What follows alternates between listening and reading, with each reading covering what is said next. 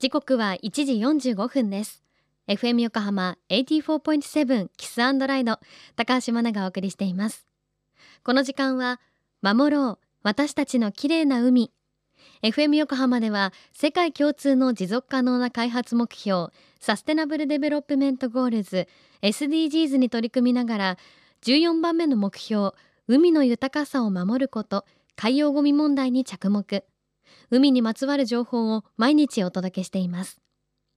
今週も海洋生物マンタについて沖縄美ら海水族館を管理運営する一般財団法人沖縄美ら島財団総合研究センターの研究員富田武輝さんのインタビューをオンエアします。世界でも最大級の水族館の沖縄美ら海水族館ここではこれまで数々の世界で初めての観察研究が発表されています。例えばここで飼育されている世界最大のエイオニートマキエイを世界で初めて飼育に成功。さらに飼育している南洋マンタが出産をしたのも世界で初めてなんです。しかし世界初の研究はこれだけではないようです。富田さん教えてください。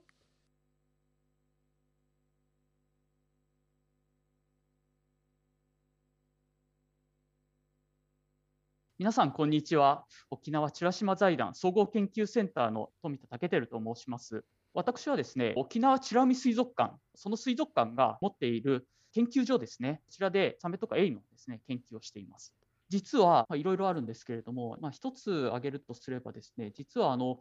マンタの仲間っていうのは授乳するっていうのは聞いたことがありますかマンタはエイは魚の仲間なんですけれども、えーまあ、哺乳類のようにですね赤ちゃんがミルクを飲んで大きくなるっていうことが我々の研究で初めてですね確認されました。でそれは実はあのミルクを出す場所っていうのは子宮の中でして赤ちゃんが子宮の中であの大きくなるときに子宮から分泌されるあのミルクを飲んで50キロぐらい大きい赤ちゃんになって、えっと、生まれてくるっていうことなんですね。えー、実はまあこのことっていうのは、まあ、他のいくつかの種類のエイでそういうことが知られていたんですけれども、あのマンタでもその 授乳っていう方法をとって、えー、と赤ちゃんを育てるっていうのが初めて明らかになったというところですね。で、まだ子宮の中で起こっていることっていうのは、ほとんどよく分かっていなくて、えーと例えばミルクとは言うけれども、そのミルクが僕たち哺乳類のミルクとどのぐらい近いものなのかどうかですとか、あとはそのミルクがどういう仕組みで子宮の表面から分泌されているのかとか、全く今のところ分かっていないんですね。でそういうことを解き明かしていくと、まあ、マンタがミルクを使ってお腹の中でどんどん赤ちゃんを大きくするっていうのがどういうふうに進化してきたのかっていうことが分かっていくんじゃないかなと思っています。まあ、エイの種類によって、えーと、子どもの数っていうのは違うんですけれども、少なくともマンタに関しては、基本的に、えー、1回の交尾で、えーと、1匹のあの子どもが生まれるという、うん、時々双子がいるということも言われています。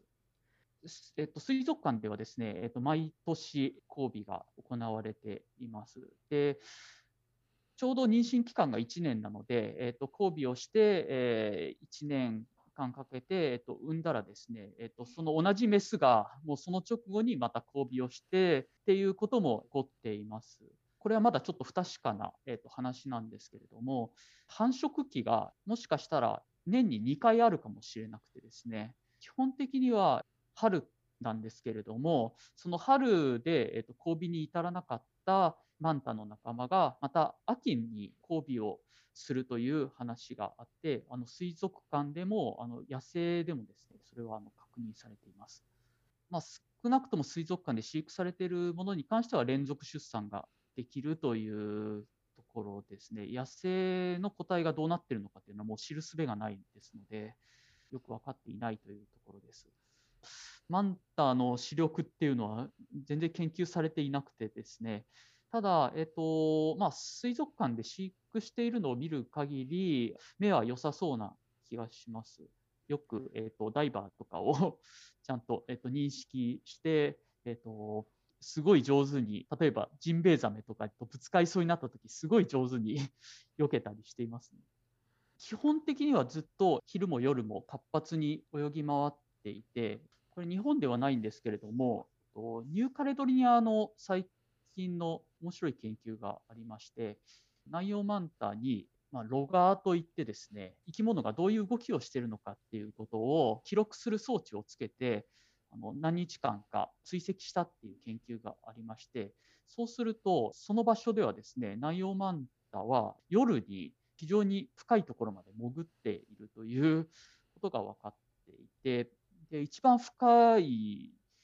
場合だと600メートルを超えるぐらいまで深く潜っていて、でまあ、何をやってるのかっていうのは実はよく分かっていないんですけれども、まあ、その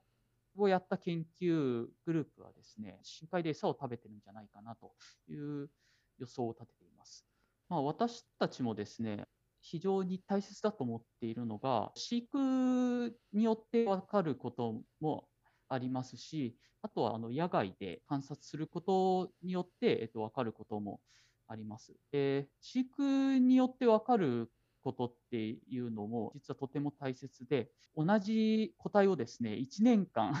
毎日観察することができるというのがの僕たちの強みなんですけれども、まあ、実際のところはです、まあ、我々は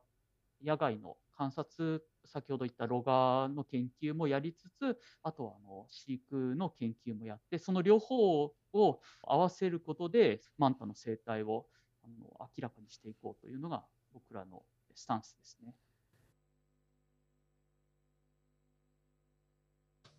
富田さんありがとうございましたあ昨日は50キロぐらいのこう大きい姿で赤ちゃんは生まれてくるということが分かりましたけどそんなお腹の中でミルクもあげていたなんて知らなかったですよね。だから人間で言うと赤ちゃんが離乳食に入る頃にやっと外に出てくるみたいなイメージなんですかね。大きな赤ちゃんが出てくるマンタまだまだ謎がいっぱいです。沖縄美ら海水族館では今日お話しいただいた世界初となるマンタの観察研究の他にも様々な生き物で世界初となる発表されています。ぜひ一度水族館のホームページを覗いてみてください。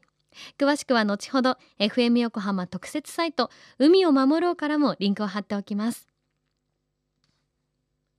FM 横浜では海岸に流れ着いたゴミなどを回収し海をきれいにしていくために神奈川守ろう私たちのきれいな海実行委員会として県内の湘南ビーチ FM レディオ湘南 FM 湘南ナパサ FM 小田原のコミュニティ FM 各局。その他県内のさまざまなメディア団体のご協力を得ながら活動しています。また日本財団の海と日本プロジェクトの推進パートナーでもあります。FM 横浜守ろう私たちの綺麗な海チェンジフォーザブルー。明日は研究員の富田さんがマンタやサメの研究を始めたきっかけについて伺います。お楽しみに。